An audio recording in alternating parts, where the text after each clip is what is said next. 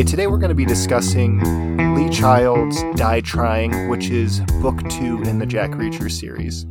Chris, we, we spun the wheel of Reacher in a previous episode and landed on this one. So you've read it before, right? You're a big Reacher fan? Yeah, I'm a huge Reacher fan. You're a Reacher head, I would say. Sure, you've called me that before. I'm going to take offense. Um, I've read a handful of Reacher books. I still maintain that Persuader is my favorite, but this one, Persuader's pretty good. I, I w- I'm still going to err on the side of either um, Tripwire or uh, Bad Luck and Trouble, but uh, Persuader's good, and this one is good. so like I said, it's the second book in the Reacher series. It's kind of interesting to see what to see how the character evolves and to see how Lee Child's writing evolves and the the also how the I would say the scope of the story evolves as well. The the subject matter of this one compared to the previous book, the first book, is quite different. Um, They all vary surprisingly for books about a guy who stumbles into trouble. Uh, they vary quite a bit. Yeah, and this is this is uh, probably the most explicit example of Jack Reacher stumbling into trouble that I've read so far, Well, he doesn't stumble; someone else stumbles, and he catches. He's there them. to catch her. yeah. okay, just to uh, actually to start off, this is Dadlit. We I was wondering when you were going to do the actual intro. so in this podcast we discuss what we call dad literature, which is books like yeah, books You know. marketed towards middle-aged men. sort of you know uh, Lee Child, Tom Clancy, Clive Cussler, that sort of thing. Uh, I'm your host Connor. More, more books, uh, crime novels, thrillers, uh, adventure. Yeah, that sort of thing. Uh, I'm your host, Connor. I'm joined by my co-host. I am not Connor, That's but I guess since we're here, you can call me Chris. all right. So again, t- today we're discussing Die Trying, which is by Lee Child, second book in the Jack Reacher series. This came out in July 1998 by Putnam. Had an American release and a UK release. The first Jack Reacher book was written in first person. Notably, this book is written in third person. I found this interesting quote from Lee Child um, about his writing style. Here, here's what he says uh, I'm very comfortable writing in the first person. It feels more natural to me, and it's the intuitive way to tell a character based story. But sometimes the story requires the reader to know something that Reacher hasn't yet discovered. If that's the case, I'll use third person. Third person allows the reader to essentially see around corners. That's an excellent description of the, the writing method, like the just my like my own writing processes of deciding what point of view to put stories in, and I could not word it any better than that. Yeah. But I did want to say, um, first person is phenomenal for noir, and I always kind of hold that Reacher is kind of a neo noir protagonist. He, he certainly is. He has that um, strong silent type um, uh, characterization. A strong silent type, generally a reluctant hero, and um, generally he um, has very interesting, not slang, but very interesting vocabulary about certain things. Which is like those are like the hallmarks, I think, of noir protagonists. Like if they have slick lingo uh, for their their you know personal narr- narration, their internal dialogue. Um, if they are generally stumbling into the problem or pulled into the problem, not necessarily by choice or or want to be the hero, but end up being the hero, and uh, like you said, kind of strong silent type.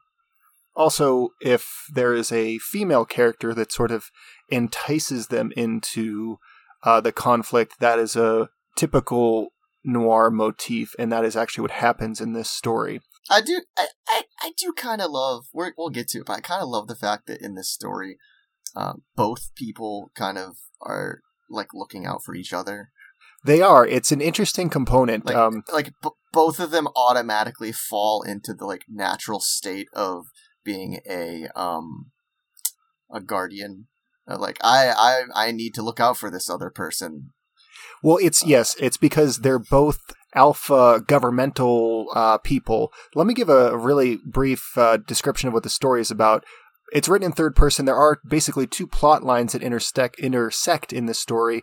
There's a plot line of uh, Reacher and this character Holly, who get kidnapped together at the beginning of the story, and we learn that Holly is actually the daughter of the chair of the Joint Chiefs of Staff of the U.S. military. They get kidnapped together. They're thrown in this truck, and it lo and behold, they've been kidnapped by these this white supremacist militia. Meanwhile, um, and this is why this is a good example of seeing around corners. Um, meanwhile, us, the reader, uh, also read about the FBI's investigation into the kidnapping. So this is a great uh, example of, uh, you know, um, child says, uh, child calls it seeing around the corner. I've heard it referred to as the uh, meanwhile back at the farm type of ri- uh, writing, where, you know, Meanwhile, at the Legion of Doom, yeah. The, like I said, the conflict surrounds this uh, kidnapping by this white supremacist militia group that's based in Montana. And this group that has kidnapped uh, Reacher and Holly, they believe there's a global Jewish banking conspiracy and that immigrants and liberals are destroying the country. It's your standard right wing patriot movement ideology. Um, in the book, it's called the Montana Militia. And ultimately, they plan to secede from the United States on the upcoming 4th of July, which this book begins right on uh, like one or two days before the 4th of July. So they want to secede and create the free states of America, basically their own country. And let's just say that um, they want to deal a big blow to the United States while doing this. Uh, there's a there's um, explosives that they've uh, they end up stealing, and they're going to blow something up. So it's not just that they want to secede; they want to attack the United States as well. Not a not a good opening bid for being your own country. Like, hey, we want to be our own country. Let's start a war with a very giant country that used to be, you know, we, we used to be a part of. I, I don't I don't get I don't get that. Like it's it's such it's so counterintuitive to the longevity of your new nation. You're just gonna get even if they do accept your sovereignty, you're just gonna get wiped out and then not exist immediately. Historically, uh, sovereignty movements in the United States have been um, uh, stamped out pretty quickly. I, I want to talk a little bit about the historical context for this book. So it was published in 1998, and there are events in American history prior to the publication, which to me seem to be direct inspirations for the story.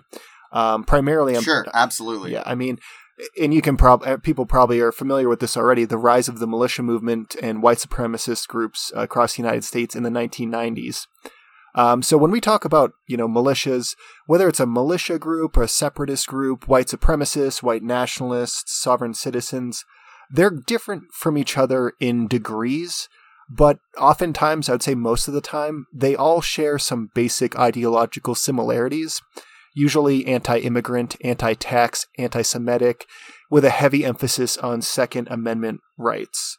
Um, now, far right extremist groups existed prior to the 1990s, but in the 90s we saw a proliferation of these groups, and there are several notable events that I would describe as catalyzing moments in, in this history. Notably, August 1992, Ruby Ridge, it was an 11 day standoff between Randy Weaver and his family and the federal government. The the federal government ended up um, killing his wife, killing I think uh, killing his child, killing a few other people in his uh, sort of uh, forest compound. There was a warrant out for his arrest, but it was sort of uh, the charges were somewhat trumped up. Um, big takeaway from that is that it didn't need to happen. It was an example of governmental incompetence, uh, completely mis. What? Yeah, a completely mismanaged situation that was escalated rather than de escalated, which is not to say that Randy Weaver was a great guy, but it, it's an example of, you know, the government uh, escalating a situation. That is going to happen a lot. They do what they do best, which is, uh, you know, up the ante. Then in uh, 1993, you had the Waco siege. Similarly, a mismanaged situation. David Koresh and the Branch Davidians at Mount Carmel they were not they were no angels, but ultimately the uh, the ATF and the FBI accelerated the situation. After a 51 day standoff, they fired all this tear gas into the compound, and uh, the compound ended up uh, burst into flames. There's debate over who exactly started that, but it's it's clear that the the federal government um, instigated some aggression. They, they're like I said, yes, they're not in- innocent. It's, it's a it's a big matter of discussion among um, true crime stuff and uh, discussions on cults and discussions on uh, government conspiracy and things like that. And it does have that whole like there is the question of if the government had done nothing, would any of that have been a problem? And then in 1996, there was also an 81 day standoff between the the federal government and the Montana uh, Freemen militia. And and in in 1995, I'm not I'm not familiar with that one. Yeah, there aren't that many details about it that, that I was able to find easily. I'm sure there's probably more, but it seems like it was not as catastrophic. But in 1995, there was the Oklahoma City bombing by Timothy McVeigh and Terry Nichols. Um, Timothy McVeigh has said that it was a response to Waco and Ruby Ridge, and that he saw the the U.S. federal government as being at war with the Patriot movement. Timothy McVeigh spent some time at a place called Elohim City in Oklahoma, which was a white supremacist community, and um, there is a white supremacist community that is the uh, setting for the book we're discussing today, Die Trying. It's it's interesting that we didn't plan this, but uh, the uh, short story that we just discussed on the podcast um, also had a case very similar. kind of opens with a, a case kind of similar to the Oklahoma City bombing. There's a white supremacist upset with the government over something and um, attacks a, a federal building. I find it to be a very interesting uh, area of crime to t- to talk about in a book uh, or a movie uh, because uh, well there's this good movie i saw with um, daniel radcliffe uh, the name of it'll come to me. But he plays um, an fbi agent who goes undercover in a uh, neo-nazi uh, community. And before he does that he has a discussion with a fellow fbi agent and she says something to him along the lines of after 9-11 everyone was so paranoid about radical uh, Islamic groups, it seems like everyone just forgot that like domestic terrorism has always been a part of American history, and that these people are still here, um, and that they're actually more of a threat. Um, so I, I, think it's a really, I don't know, it's just a, a ripe and interesting thing to talk about because it's you know, in science fiction books, like I'm thinking of like Invasion of the Body Snatchers, like there's this paranoia of like there's people in your community that are aliens and of course that was actually based on well, like and in, communist and in the story and in the in the story invasion of the body snatchers more so than the movie um they're like campaigning. Like not campaigning per se but like the the pod people start like putting on buttons that like identify them uh and uh organize in a way that like kind of like a way that like a, a, a political movement or a militia would organize. Yeah, it's there's something very American about this. Obviously, it's domestic terrorism, but I would say in the past, like, gosh, what am I referring to? Like in the past five or six years, under Donald Trump, it statistically you know there was an increase in militia groups um, and militia activity. I, I, live in New Mexico. I was gonna say I was gonna say an increase of militia activity. The groups that are, were more active during that time already existed and have existed for years. Right. It's the emboldening um, of them. But in, in, New Mexico, there was this group that was notorious for going down to the border and patrolling, and um, it's just interesting because I'm an I'm an American, obviously, and I have ideas about what it means to be an American so when you start hearing these people talk about what it means to them to be an American and what they feel entitled to as an American, it's it's weird. It's like looking at a a, a mutation. It it is. It's a fu- it's a it's a funhouse mirror. It's a dis- it's a distorted image of something that you recognize, and uh, it's uncomfortable. Right. And, yeah. Uh, that's been a lot of a lot of the stuff I've struggled with in terms of how I feel about the country I live in uh, lately and just listening to the podcasts that I, I tend to listen to and um, doing this podcast with you and reading this book and like re- or rereading this book because it's stuff that I read you know years ago and it wasn't as uh, apt uh, or prescient then.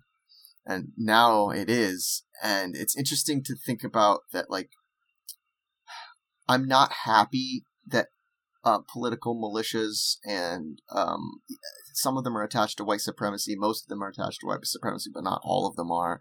But like those kinds of like uh, movements and e- even the stuff where it's it's supposed to be peaceful, like what what Waco started out as.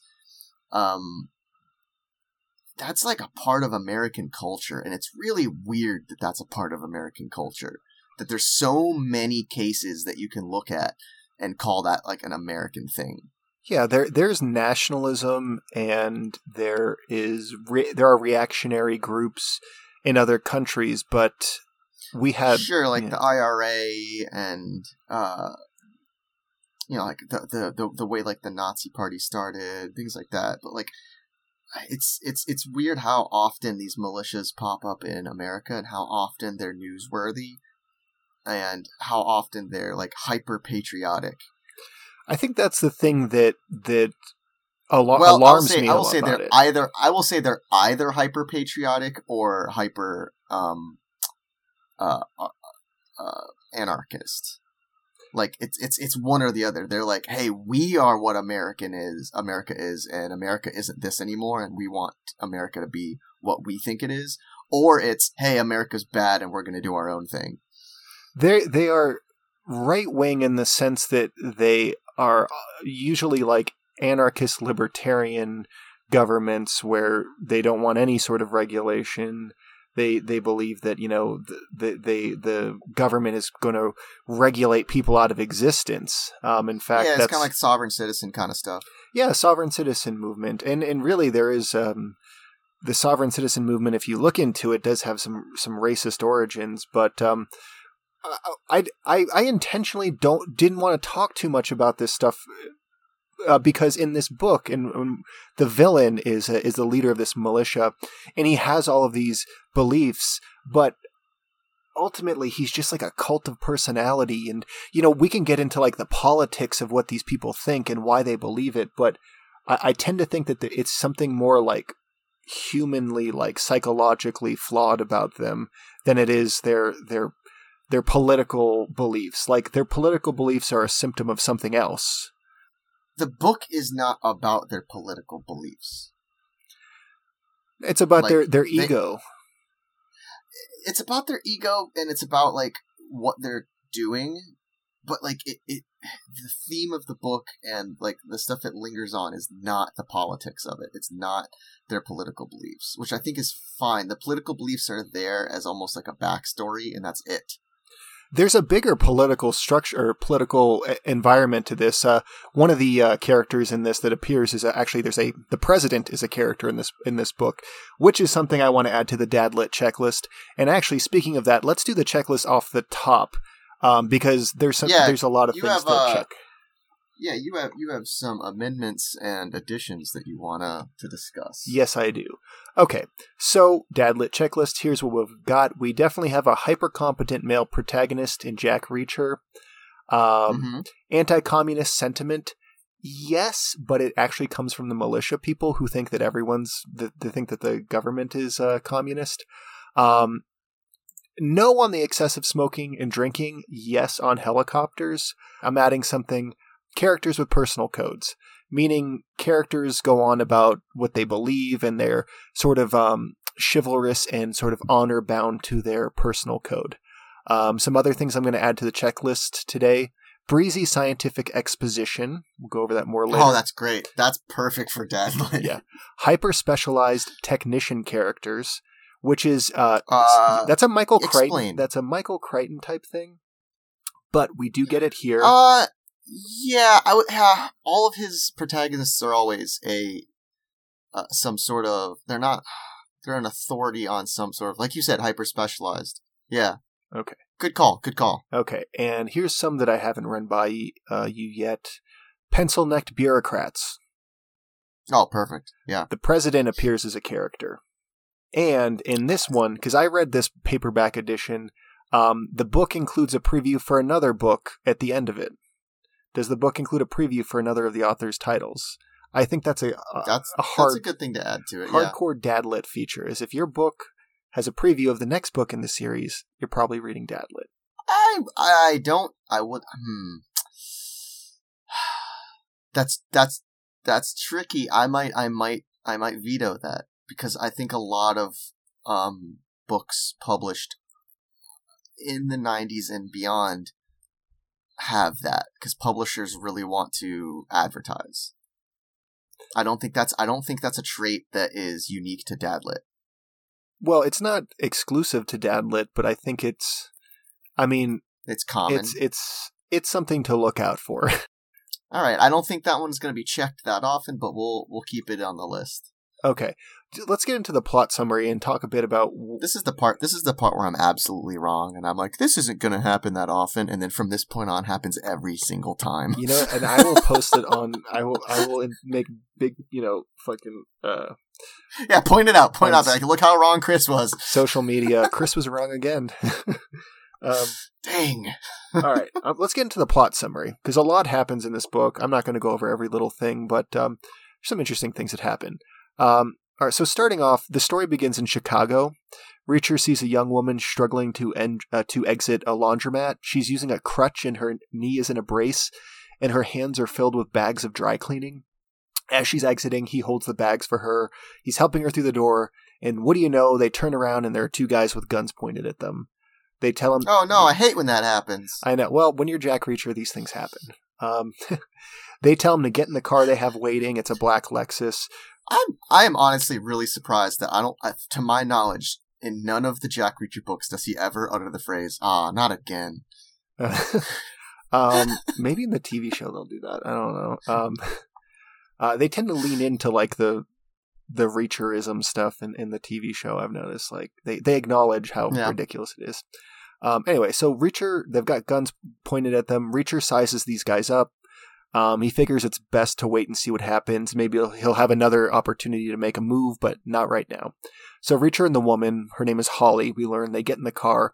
Soon after, they are transported to this vacant lot behind a building, and they are transferred to this big white Ford Econoline box truck. Um, they're put in the back of it, and that is where they will stay for about the first third of the book.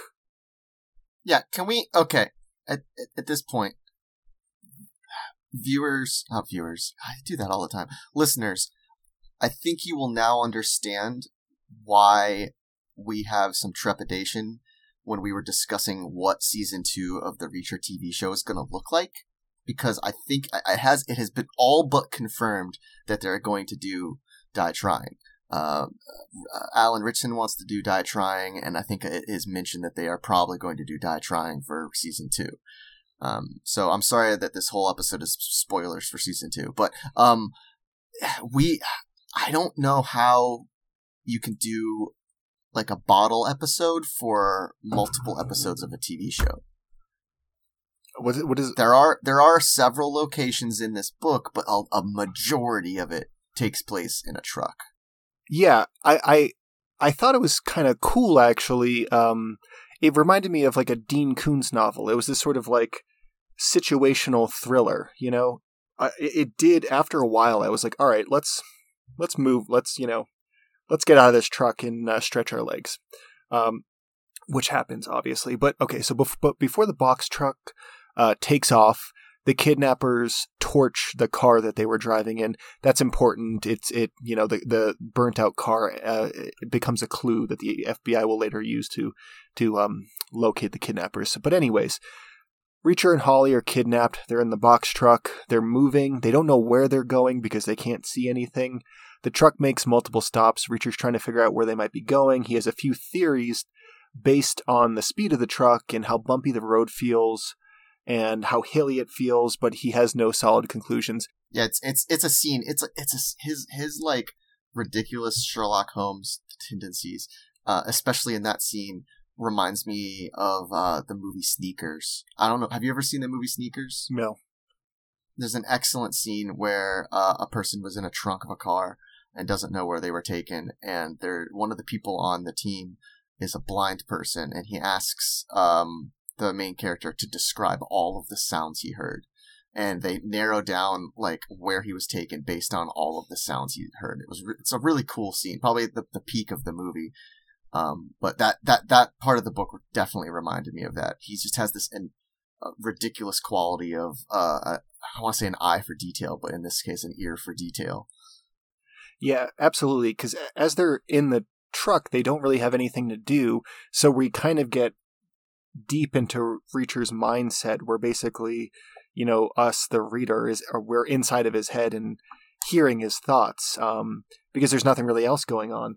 Um, but so early on, after they're put in a truck, um, in the back of the truck, one of the captors fires a shotgun in the back of the truck, and and it's a scatter shot, so it puts some holes in the ceiling. And Reacher spends some time counting all the holes of the buckshot created in the roof. So we see Reacher being his kind of weird self for for a minute. Um, Yeah, tell me again. Tell me again that he's not autistic. it yeah.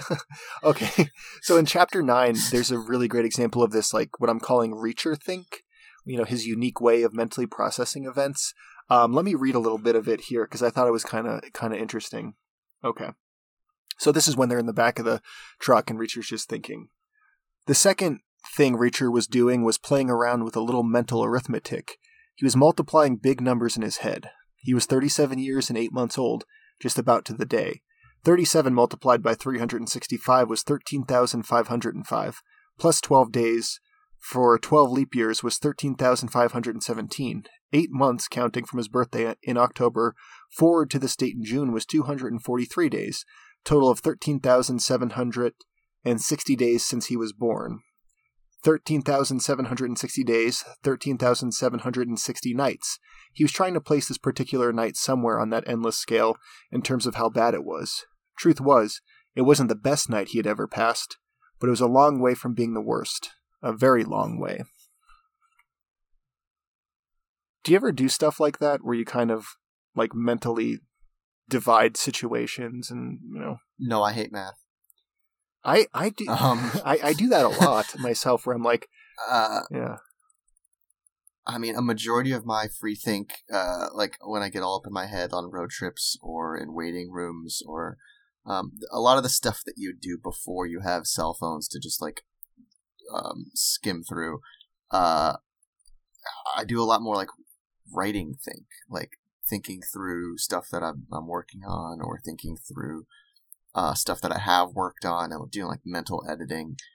Um, very rarely am I sitting around thinking about like uh, factors and numbers and um, addition and subtraction stuff the way that like Reacher does. It If I'm if I have to do something I don't really want to do, you know, I'll be like, okay, we're almost halfway through this, you know, and I'll start kind of dividing up time and you know, that that sort of helps me um, contextualize the situation better and and get through something I don't really want to do.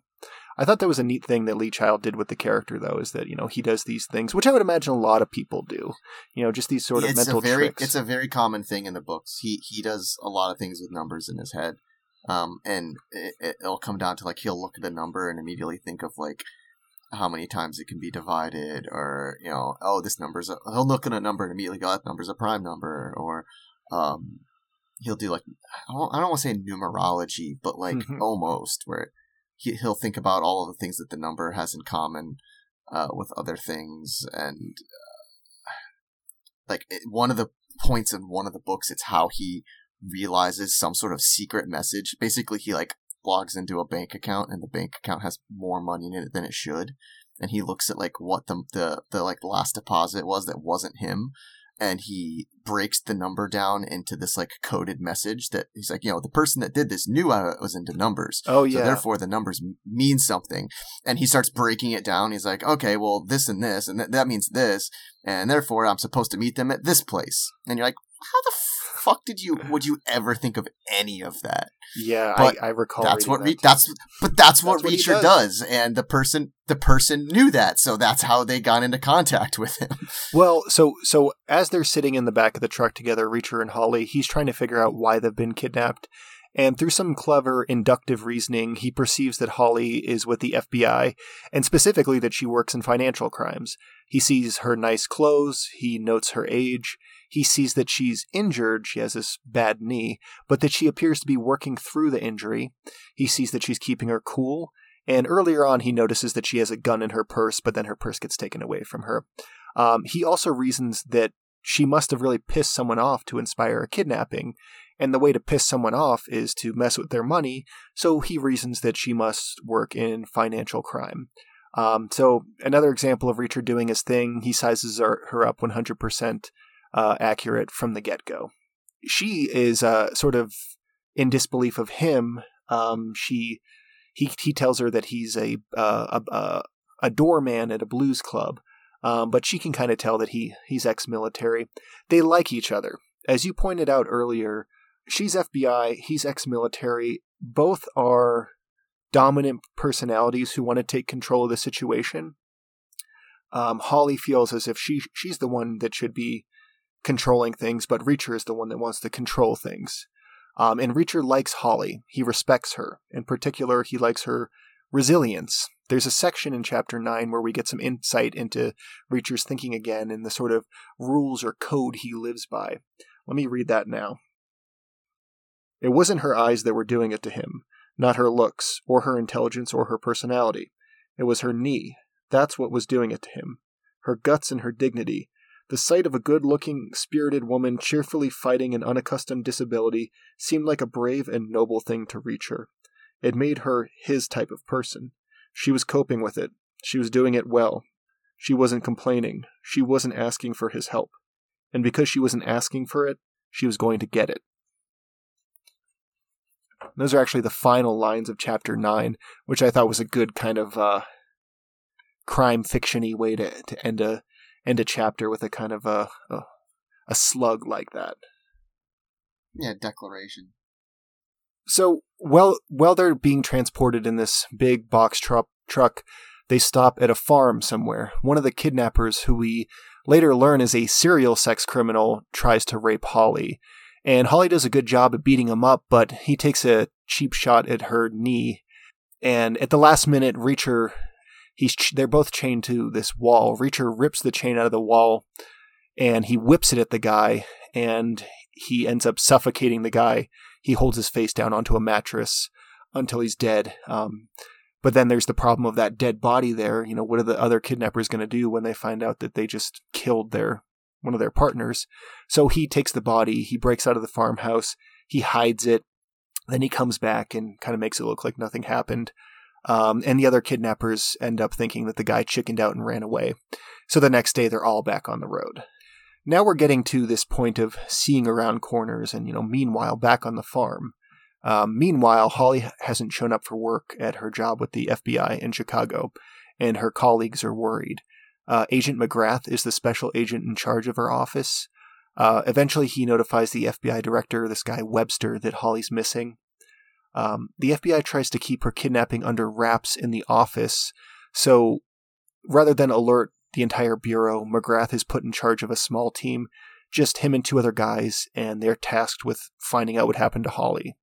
Um, they talk to this other agent who was assisting her, and he he mentions that she usually picked up her dry cleaning on that particular day of the week. So that's where they begin their investigation.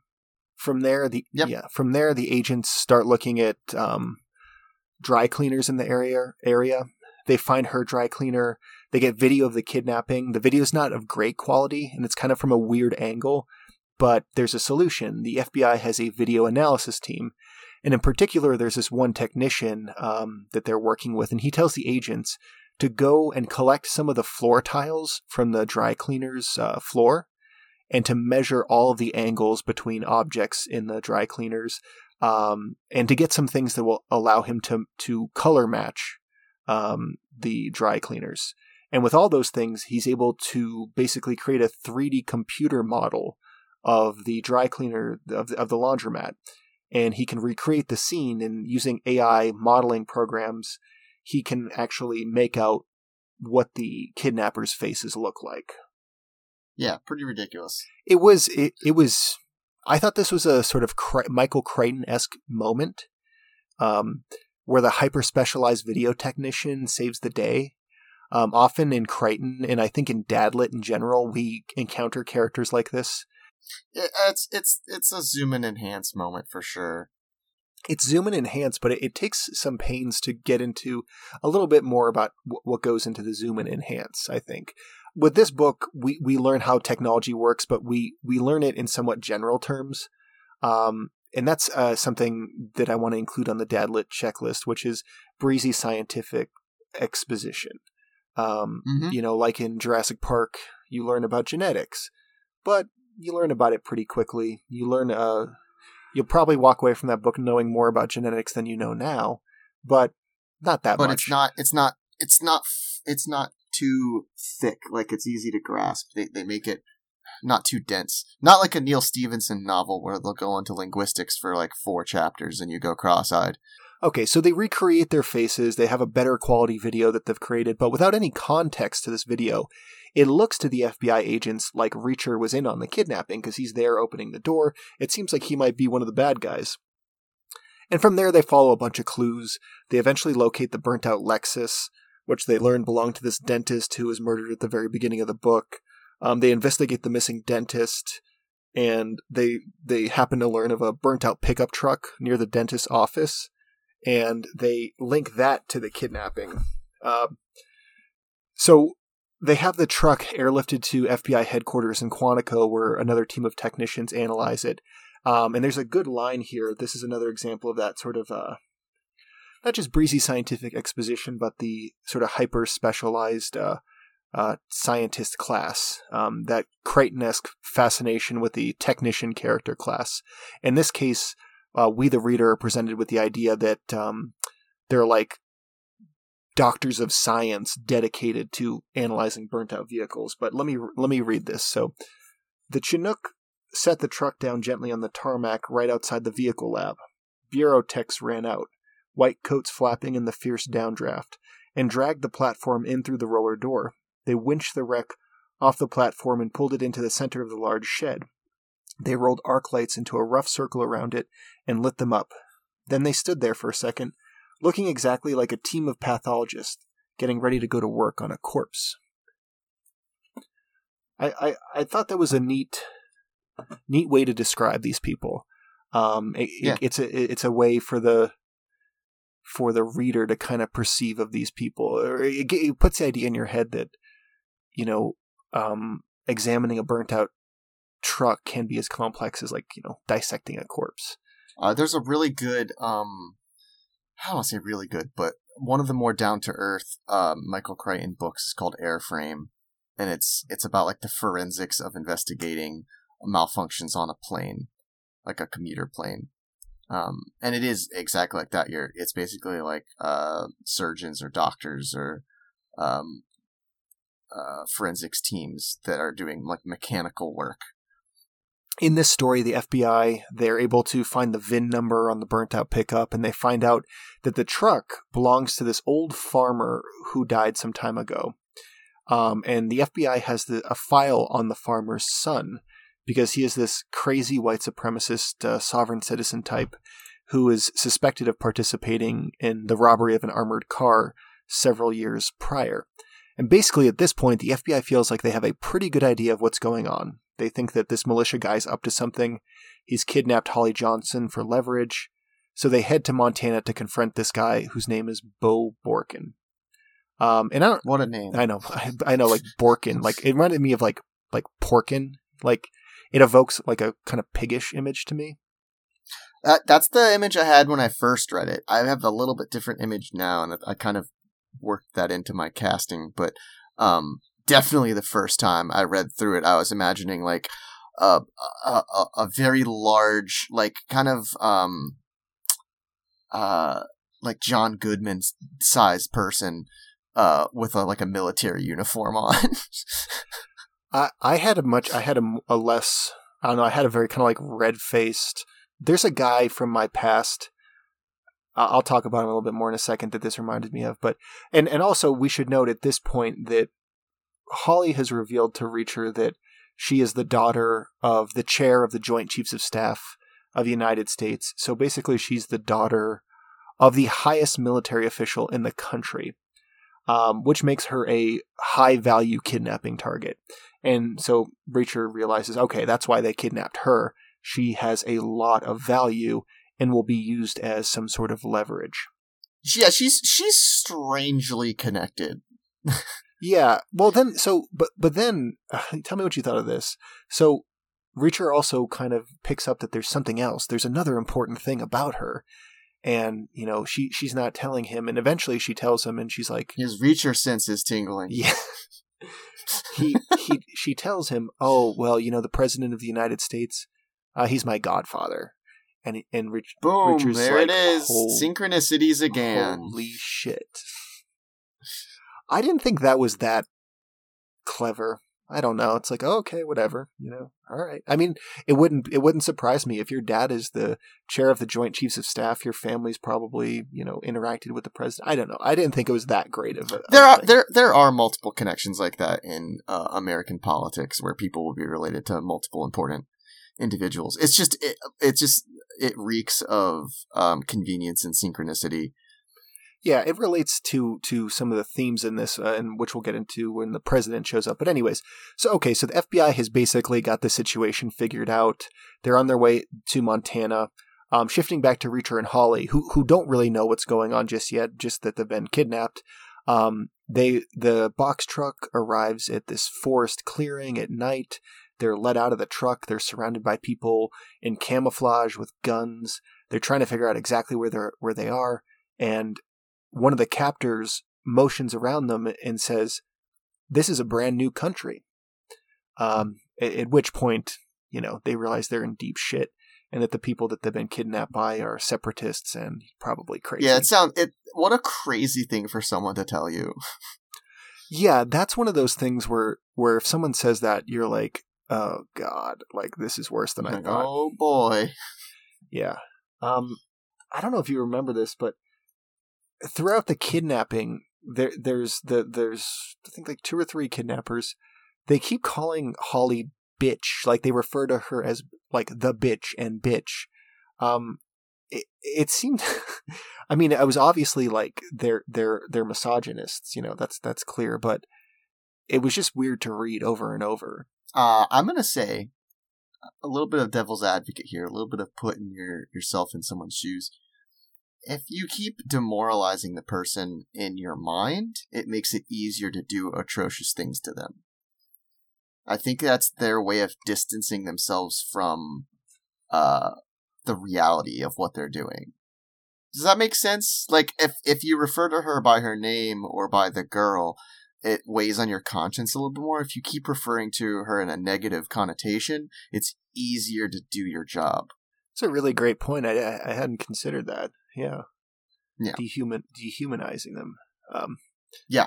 Okay, so so uh, Holly and Reacher, you know, this is a brand new country. Here we are introduced to the Montana Militia, which is a community housed in this geographically isolated valley in Montana. It's surrounded by all these natural barriers. It consists of some tents and huts and some cabins, and they, they refer to this area of the of the this area of the area. they refer to this as the Bastion, and the Bastion, which is their camp, is located above the remains of this old, dried up mining town, which they also make use of. Um, they have some administrative offices in the in the old ta- in the old buildings. They even have a media office with dial-up internet, so they can be active on various right-wing message message boards. They refer to this as the shadow media. I thought that was a rather uh, prescient uh, aspect of of uh, this book. We're also formally introduced to Beau Borken, who is the leader of the Beau Borken. He is the leader of the militia. He's described as being over very overweight but strong and like a huge blowhard. Um, he's kind of like a military wannabe. He carries this 1873 Marshall Colt revolver with him, um, and, and is like, "Oh well, this is you know this is what I use to take care of business." And uh, Reacher, you know, immediately calls him on it. He's like, you know, if you fired that gun as much as you say you did, as much as you say you do, you'd have a callus on your hand, and I don't see a callus on your hand. I I love the brand uh, the the random facts that he pulls out. Yeah, that's a that's another good example of like it's it's a reacherism. Um, yep. And Borken's political philosophy is a blend of right wing, basic, you know, uh, conspiracy theories and racist and sexist ideas. He believes the UN is the is the new world order, and that world banks are really running the show. It's fairly stock right wing, hyper libertarian bullshit. The the only new thing, at least in Borken's mind, is that he has this theory about um, the new world over new world order taking um, the new world order destroying small businesses through overregulation and he thinks that by destroying small businesses, the New World Order will destroy the middle class, so they have less bodies to actually kill when they officially take over. Which I thought was kind of, I mean, there's easier ways to kill people than to conspire to destroy small businesses. Uh, we don't really need to go any deeper into what he believes because it, it becomes clear that whatever his politics are, he's a tyrant and he rules with violence and the the militia is more a cult of personality. He uses fear and intimidation. Um, there are some that seem like they're true believers, but basically the militia they're all hostages to Borken. Um, you're not no one's safe around the guy.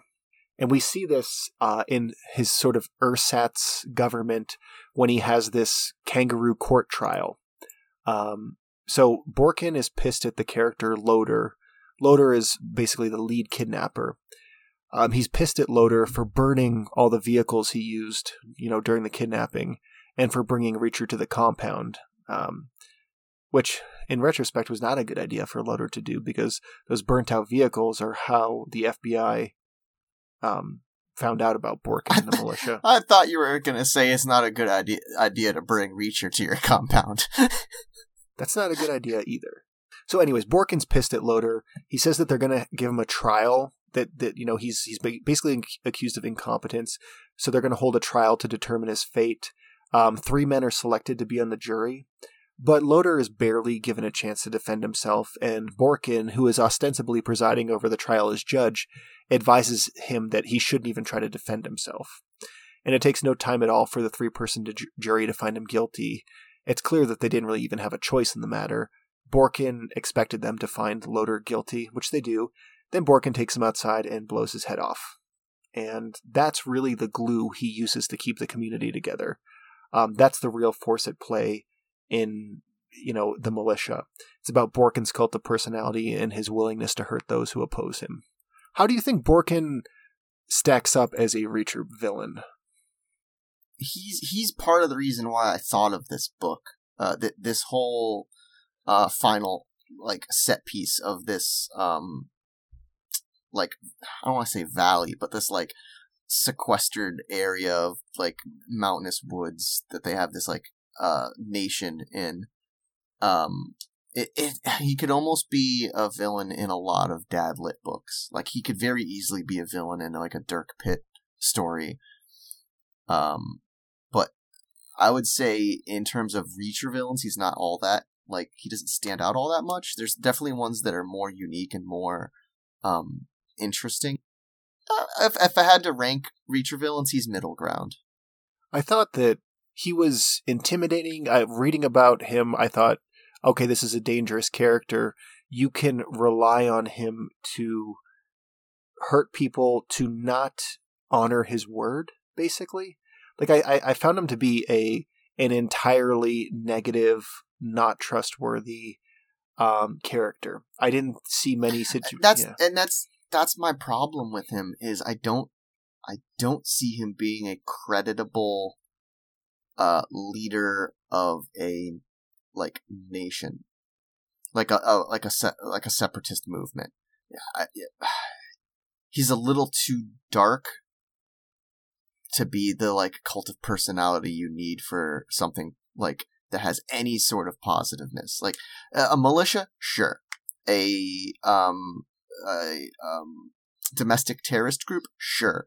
But like th- someone spearheading a, a, um the forming of like a, new nation or a, a like um a sovereign citizen kind of a thing i don't think he has the right type of personality. He's he's not charismatic at all. So that's that he's yeah he's not he's not a charismatic leader.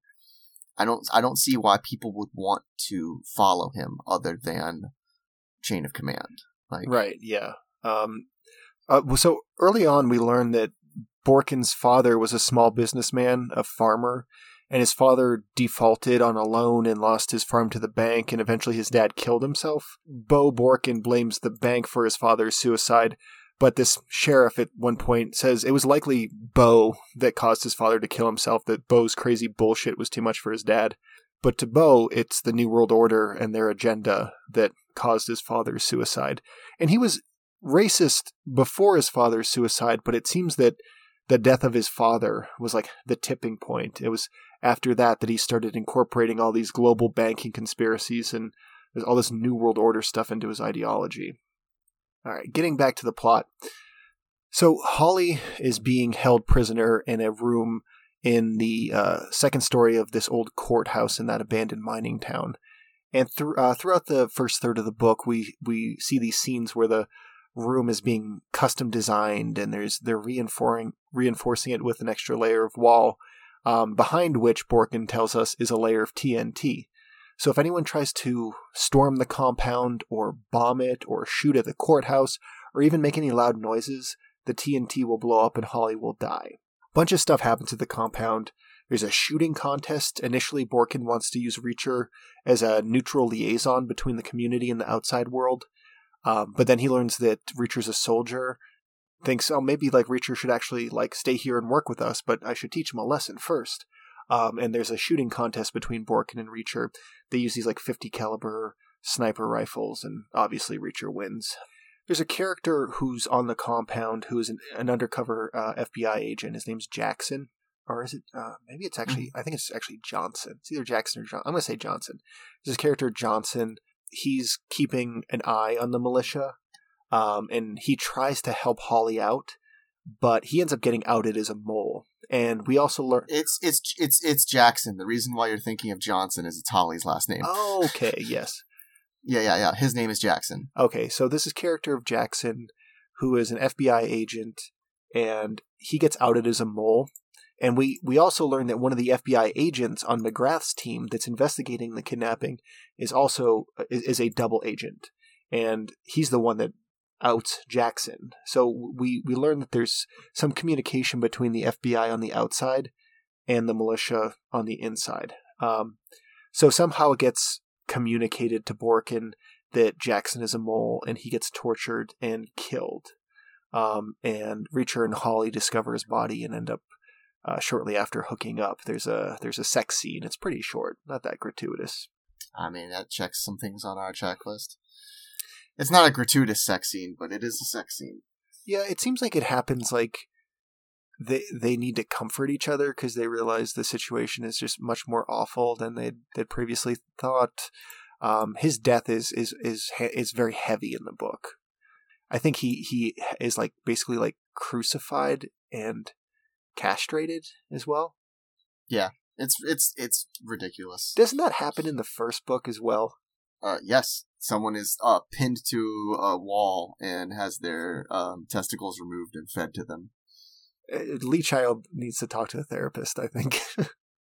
Perhaps I, I just see it. it's it's ridiculous. It's a it's a great way of intimidation. I mean, it's a pretty like, it's a pretty nasty thing. Uh, anyway, so it yeah. is, but uh, I mean, there's other things you can do. You don't have to do that for two books in a row. But also, like, this goes back to my original thing of like, why would you follow this man?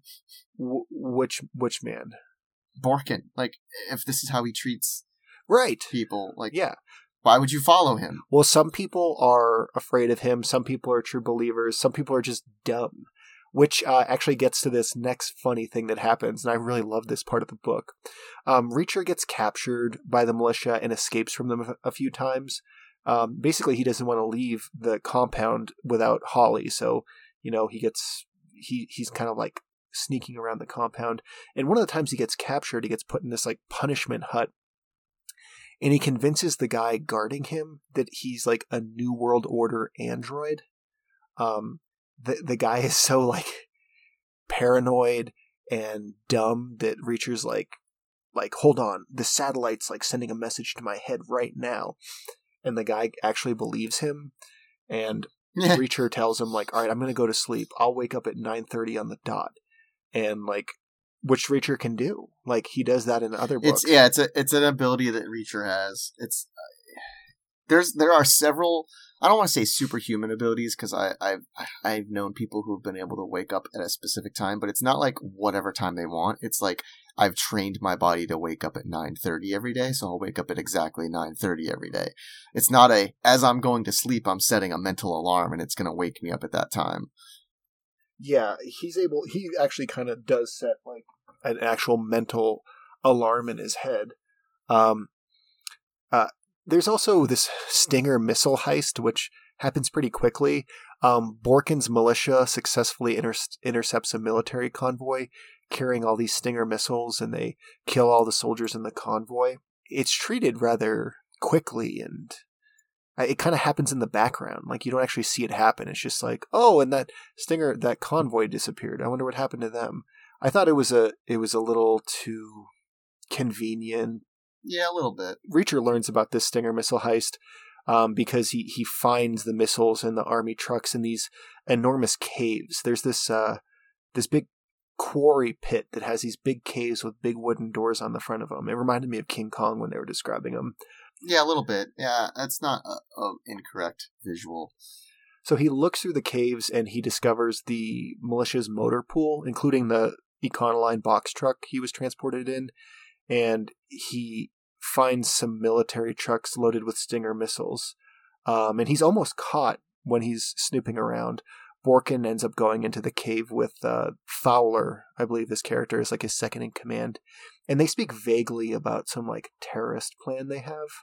And Reacher hears like a few parts of it, and Reacher, um, in order to not get found, he has to crawl through this very cramped tunnel system in between caves. Um, and in doing this, he gets stuck and like freaks out. And this is the first time I've seen Reacher visibly frightened and losing his cool. So I'm going to read a passage um, where Reacher is Reacher is stuck. It's kind of a is, is a very uncomfortable scene. Uh, he jerked his hips from side to side, he had a couple of inches to spare. He smashed his hands into the shale and heaved backward. His body jammed solid like a wedge in a door. He tilted sideways and banged his cheek on the roof, jerked back down and caught his other cheek on the floor. The rock was crushing in on his ribs. This time he couldn't fight the scream. He had to let it go. He opened his mouth and wailed in terror. The air in his lungs crushed his chest against the floor and his back against the roof. I don't know if I've ever heard Jack Reacher scream.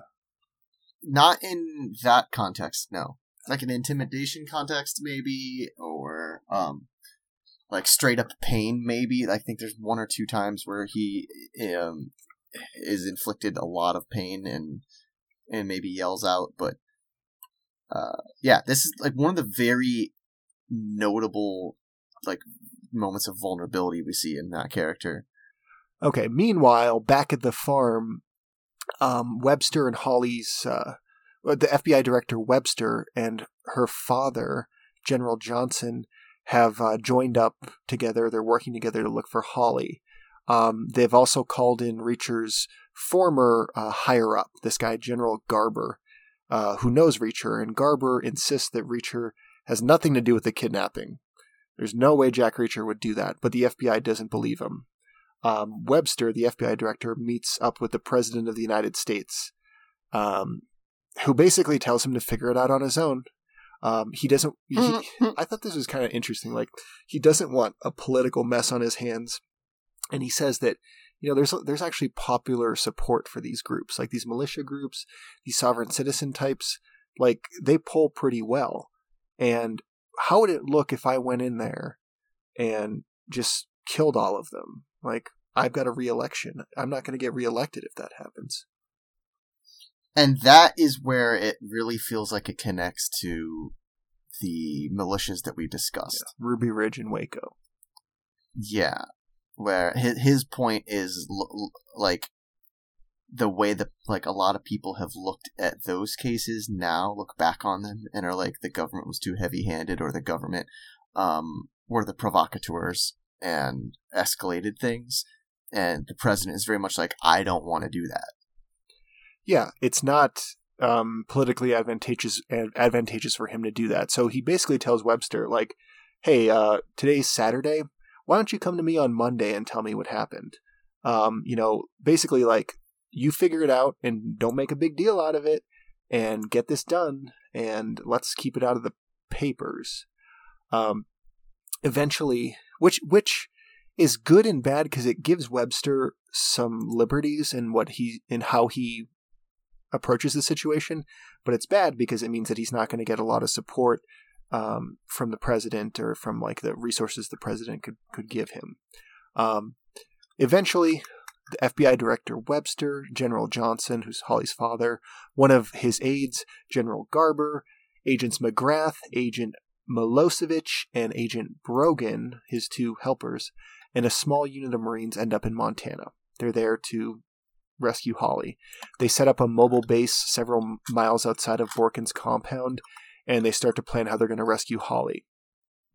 Um, all while this is happening, a pair of spy planes are circling overhead and providing them with a, a live video feed of what's going on inside the compound. Um, and inside the compound, things start to heat up. Borken seems ready to kill Holly if the FBI and General Johnson don't patch him through to CNN so he can announce his new country. He wants to formally announce the creation of this Free States of America. Um, and they refuse to do that. McGrath, Milosevic, Brogan, and General Garber decide to launch an attack on the compound to try and save Holly. Um, but they know it's not going to work. They, they, they're confident that it'll likely fail. They don't have many resources, but they don't have many options. It seems like Borken has them beat. He's going to kill Holly. He's going to get national attention. Um, and he also has those Stinger missiles, so he can do some damage if he wants. Um, this yep. This gets to the. Cl- it's it's it's interesting that, like I said, the things that we've discussed in previous books about synchronicity, like all these things that this person sort of has going for himself, um, but yet, like as you go through all of the decision making that this guy has, in no way could it ever end with this place being offered uh sovereignty and being an, its own nation. And once again, even if it does, even if they grant it sovereignty and it becomes its own nation, um, you're a landlocked location that threatened a very large nation. There's no way that your your uh like politics moving forward are going to be successful in the slightest. No, and I don't I don't think, you know, deep down that's really even what what he wants, you know, it's it's a self it's an act of self-destruction to do this. It it is probably like su- for subconsciously sure. Like every one of these outcomes is going to end with your your destruction. Yeah, he he can't, you know, he can't win in this, but he, he and he knows that. It's it's I think that with Borken really what you know getting down to what motivates him, I, I think yes, he's he has those he's racist, but it's the death of his father and his inability to process that that is kind of the trauma motivating all of this. But the people around him have to see that, right? Like like I said, he's not charismatic enough to have this like cult of personality thing where people just un- unquestioningly follow his orders. If if if the things that you're telling your people are, hey, we're gonna have this nation, and hey, uh, we're gonna get our demands and all of that, and then you start making these decisions that very clearly are going to lead to uh, self destruction. Wouldn't you be like, uh, hey, uh, boss, I don't, I don't know about this. Well, I guess not because he's going to castrate you and uh, hang you up. But why follow him then? Just leave.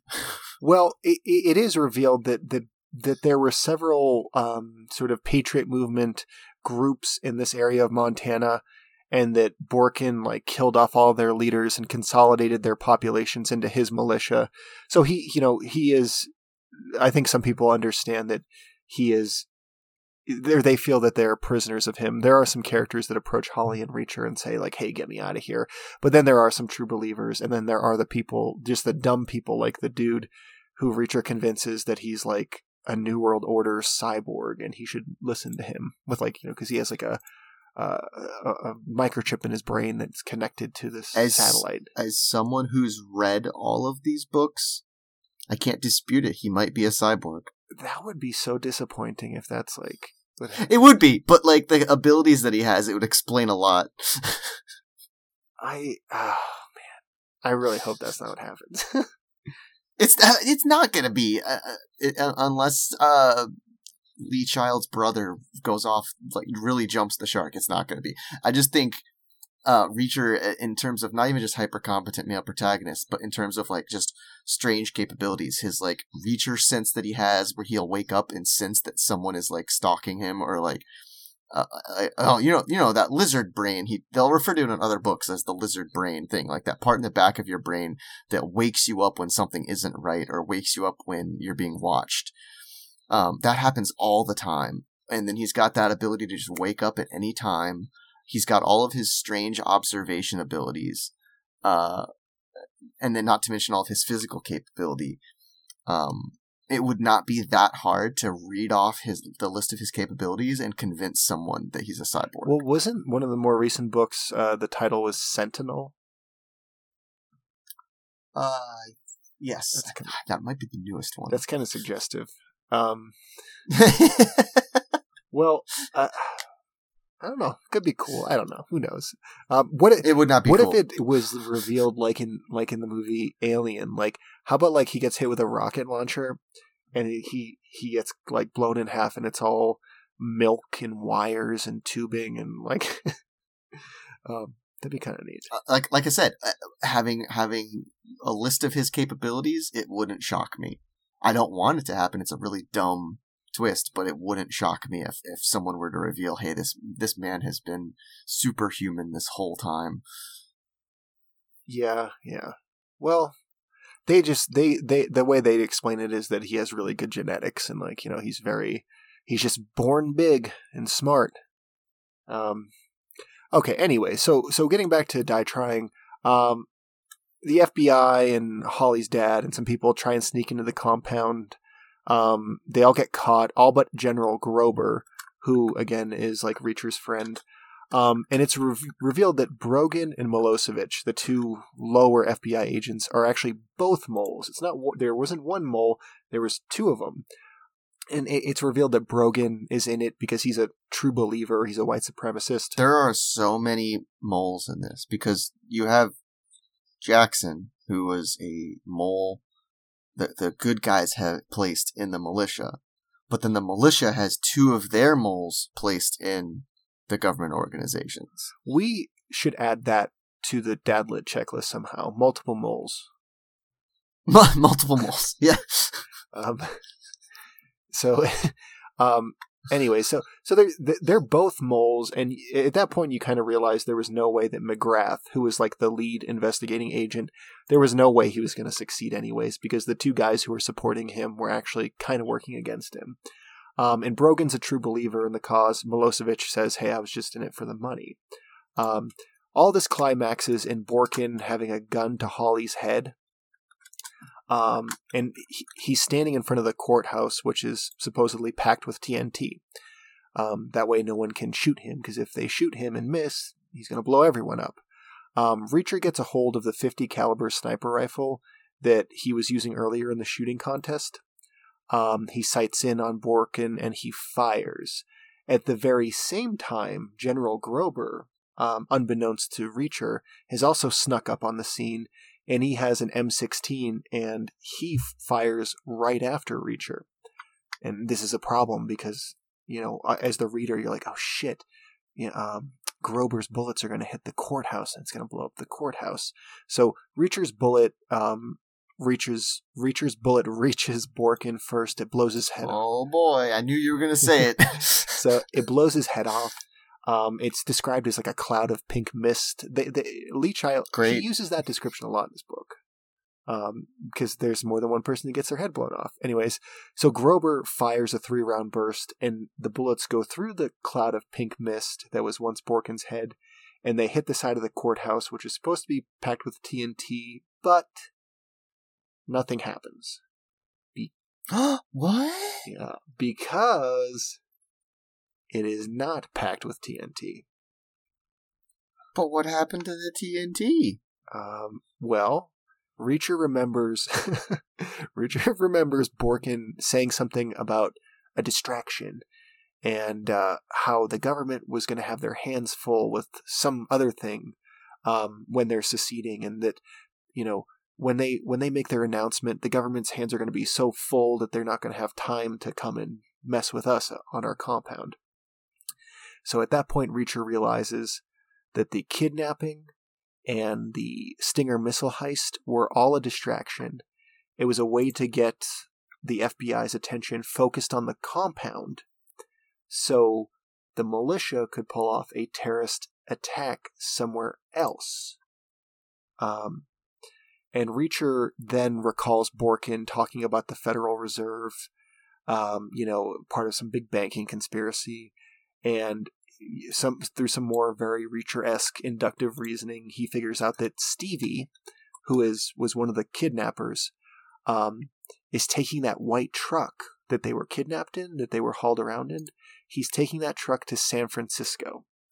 Um, and he figures this, this out because he realizes there are two Federal Reserve branches like in the area. One is in Minneapolis and the other's in San Francisco.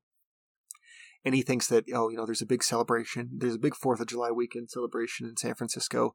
That's where he's going to take the truck. It's full of dynamite. He's going to blow up the Federal Reserve. So, um, so smart. Wow. Yeah, yeah. Um, well, you know, this is another kind of Timothy McVeigh type moment because he had a, a, big rental truck um, that he blew up uh, the the Murrah building with. It was in a Federal Reserve, but uh, allegedly, allegedly, yeah, that's true. Um, well, I mean, I think he did it. I think it, but I think that the FBI. I don't know.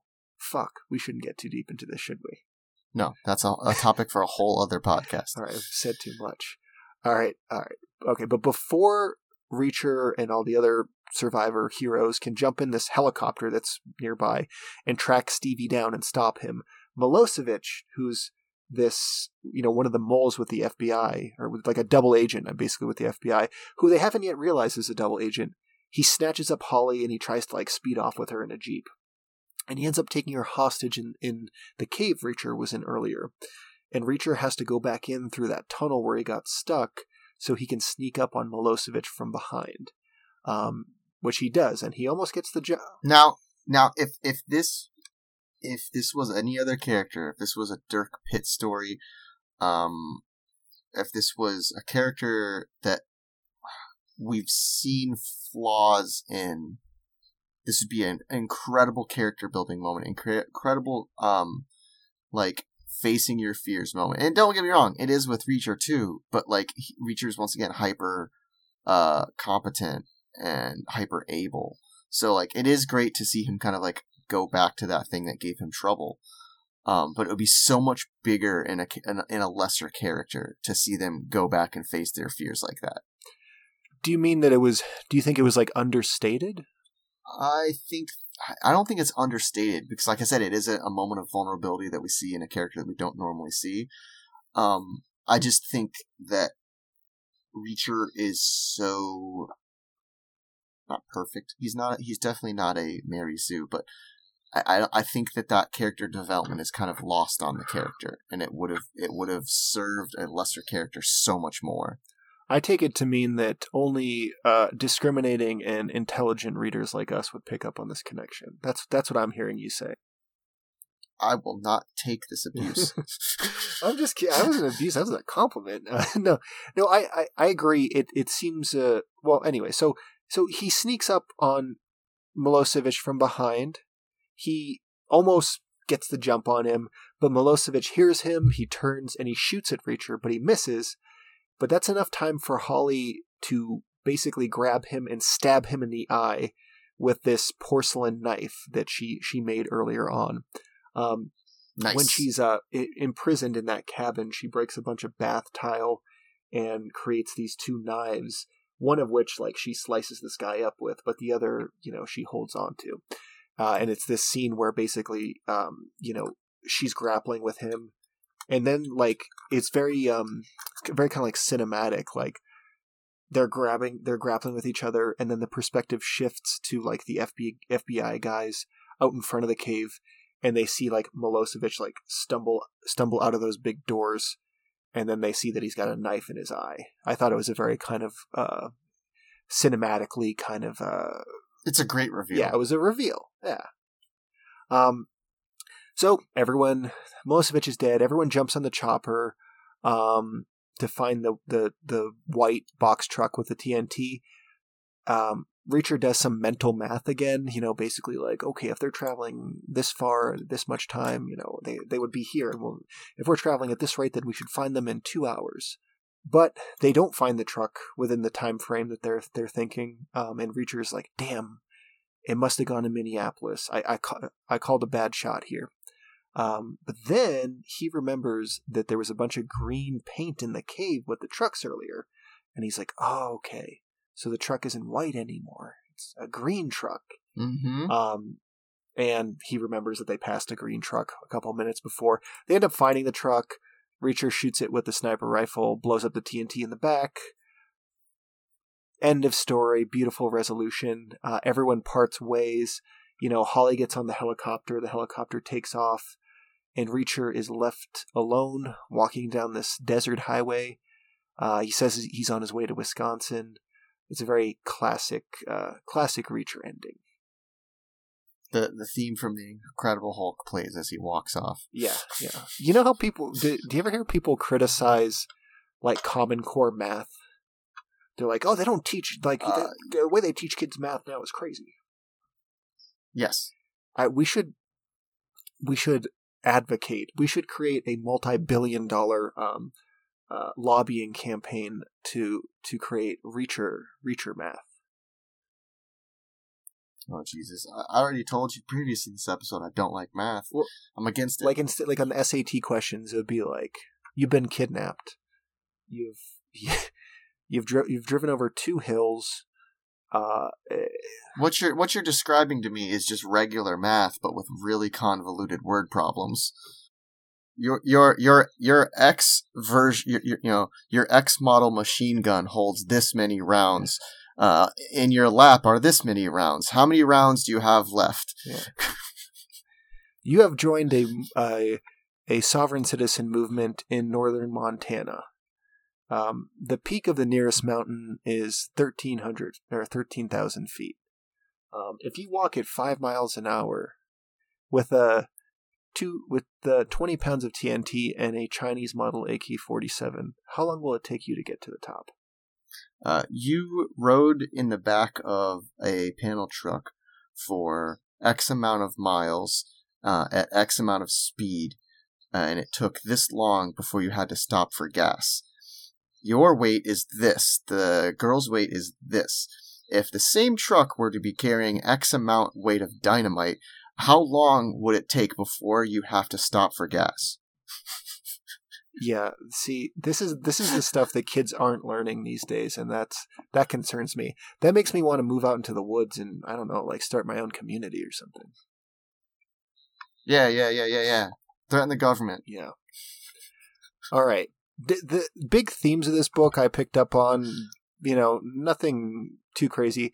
The translation of personal trauma into political radicalism, particularly extreme right wing hateful radicalism. Um, I mean, you see that in real life. You know, bad things happen to people, they fall upon hard times, and it pushes them into, you know, politically radical positions.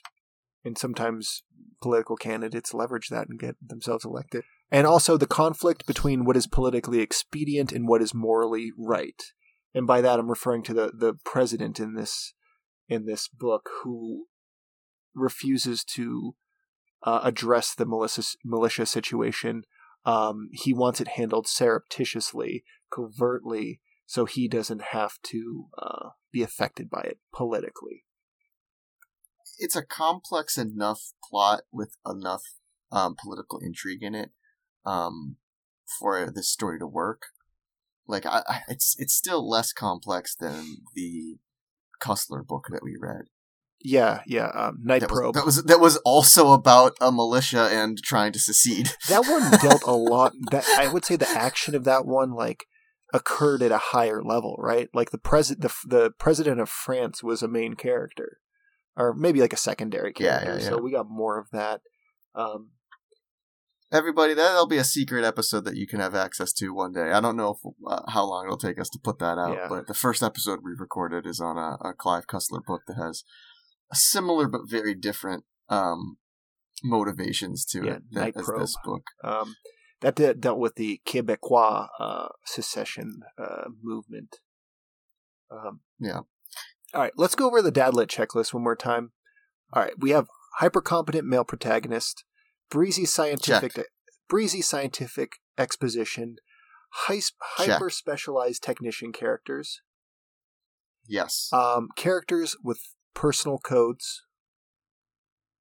yes. Anti communist sentiment. Kind of. Um. Yeah. A bit. Um, historical revisionism. Uh, again, yes, on, but on the side of the villains who kind of like have this conspiracy theory history. Um, ex- excessive Sure. smoking and drinking. No. Did w- Does it? you know what we didn't have in this book that that Do, do- does it have excessive smoking and drinking? I don't ooh, the. FBI agents are smoking often? I think so. Yeah, I think I yes because I recall it, when I was reading it, they're like in Montana and they've got their little mobile base set up, and they're always going and smoking cigarettes. And I remember reading and thinking how gross that must feel, like not having showered and not being, being able to brush your teeth and just like smoking a ton of cigarettes. It's pretty gross. So excessive smoking. All right. yeah. Okay. Um, there were no diners in this one. Oh, that's a good point. I know. Isn't that a little like I don't know, that kind of I like the Reacher diner stuff. Come on. yeah, I didn't. I didn't even think about that. They could have thrown in a diner at the end where he's like, you know, he walks to a diner and sits down. he walks into a diner and orders something, and that's the end of it. All right, helicopters? Yes. There's Yep. a helicopter that gets Yeah, shot down. uh, several several helicopters. There's the the one uh, that they shoot from, and then there's also the you said a Chinook earlier that brings that car wreckage. Yeah, there's quite a few, quite a few helicopters. Submarines? No. Uh no. All right, this is the new one. Pencil necked bureaucrats. Uh, yeah, the president has this chief of staff who tries to run interference on Webster. He's sort of like the the greasy sort of you know uh, like oh well the president's going for re-election this year. I don't know if you should bother him about this. So, um, pencil neck bureaucrats added to the Dadlit checklist. Um, Mm-hmm. president appears as a character. Yes, check. Yep. Multiple moles. Check. Yep, that's a new one. Yep. Um, gun porn. Well, yes, quite a bit. It almost seems as if we should do a segment dedicated to the number of weapons used in this book. Uh, yes. Go ahead. Go ahead, skin it. Skin that smoke wagon and see what happens. We have three Glock 17s, including a multi paragraph comparison of the Glock 17 with the Beretta 92F, Reacher's preferred sidearm, one Ithaca 37 12 bore shotgun loaded with buckshot, one 1873 Marshall Colt single action revolver, one 9mm SIG Sauer semi automatic handgun, one Ingram Mac 10 submachine gun, two Barrett M90 sniper rifles, one of them bearing a serial number ending in 5024, that's the one Reacher fires. We're also treated to a three page description of the physics of the M90 and how a bullet travels through its barrel. 20 Stinger missile launchers with 100 Stinger missiles, very important to the plot. One ton of TNT, also very important to the plot. Multiple M16s, the A2 version, which features a single shot function as well as three round burst, and Lee Child gives us an in depth description of this gun as well. Multiple government issued 38s, those are the FBI agents' pistols they carry around in brown leather shoulder holsters, of course, multiple grenades, quote, assorted machine guns and rifles, and one Marine Corps Nighthawk helicopter armed with twin machine guns. And for melee weapons, we have one improvised club made from a deconstructed bed frame, one garrote whip combo made from a chain, and two knives made from porcelain bath tile, one of which ends up in someone's eye. Perfect. God damn it. okay and i wanted to add this um you you you might you seem like you had a, maybe had a problem with it my book the edition i read this paperback edition had a preview of another jack reacher book at the end of it i consider that big dad lit points you you don't think it's that strong of a dad lit quality Yeah, uh, we'll see. Like I said, I'm I'm ready to be proven wrong, but I just don't think that that's common enough only to Dadlit. Okay, I think that's fair enough. Yeah, yeah. I, I, I, I guess it has more to do with the fact that a lot of Dadlit is are like book series, so you know that's that's the connection to it. Yeah, I was I, I would say that that's a common thing across anything that is a series. Yeah. like the Harry Potter books do that. Uh, Goosebumps, I think, do that. Um, like a lot, and I'm not saying that Goosebumps is not dadlit.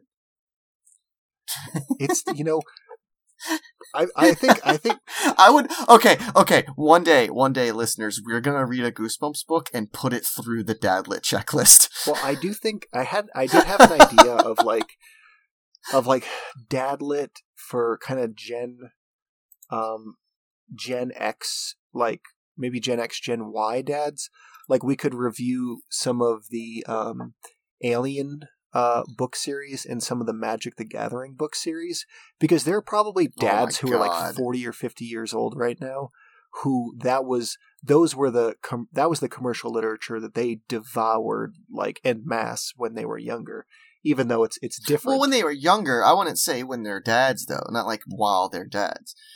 Um, yeah ah, it's so so weird. I would I would love to tackle some like brand new dadlit, and I would I would we've already discussed this, but I would love to go into some of the like origins of dadlit stuff, like really old stuff, like um Conan the Barbarian and James Bond, and maybe even like a pirate thing or something like you know uh, Treasure Island or something like that. yeah you know at, at its most like um at its purest you know when we talk about dadlit we're talking about tom clancy and you know john grisham and lee child and clive cussler especially but Mhm. we you know we can bend the definition of dadlit any way we want really because uh, I- think you know like i said with magic the gathering or aliens it can refer to like commercial literature that was popular at a certain point and kind of dedicated or directed at um, certain types of audiences i don't know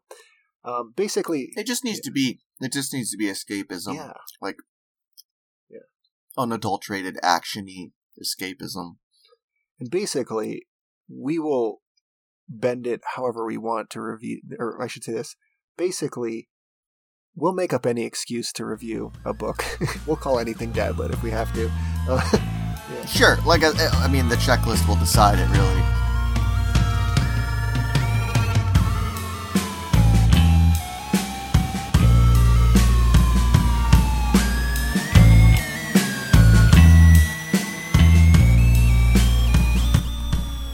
Okay, that seems like a good place to stop for now. Thank you for joining us for part one of our discussion of Lee Child's Die Trying. Join us for part two, which will include our cast off segment where we talk about how we would cast this if it's a movie. If you have any questions, comments, or concerns, reach out to us on Instagram at dadlitpodcast, or you can send us an email dadlitpodcast at gmail.com. Thank you for listening. Get out of here. Just don't ask questions.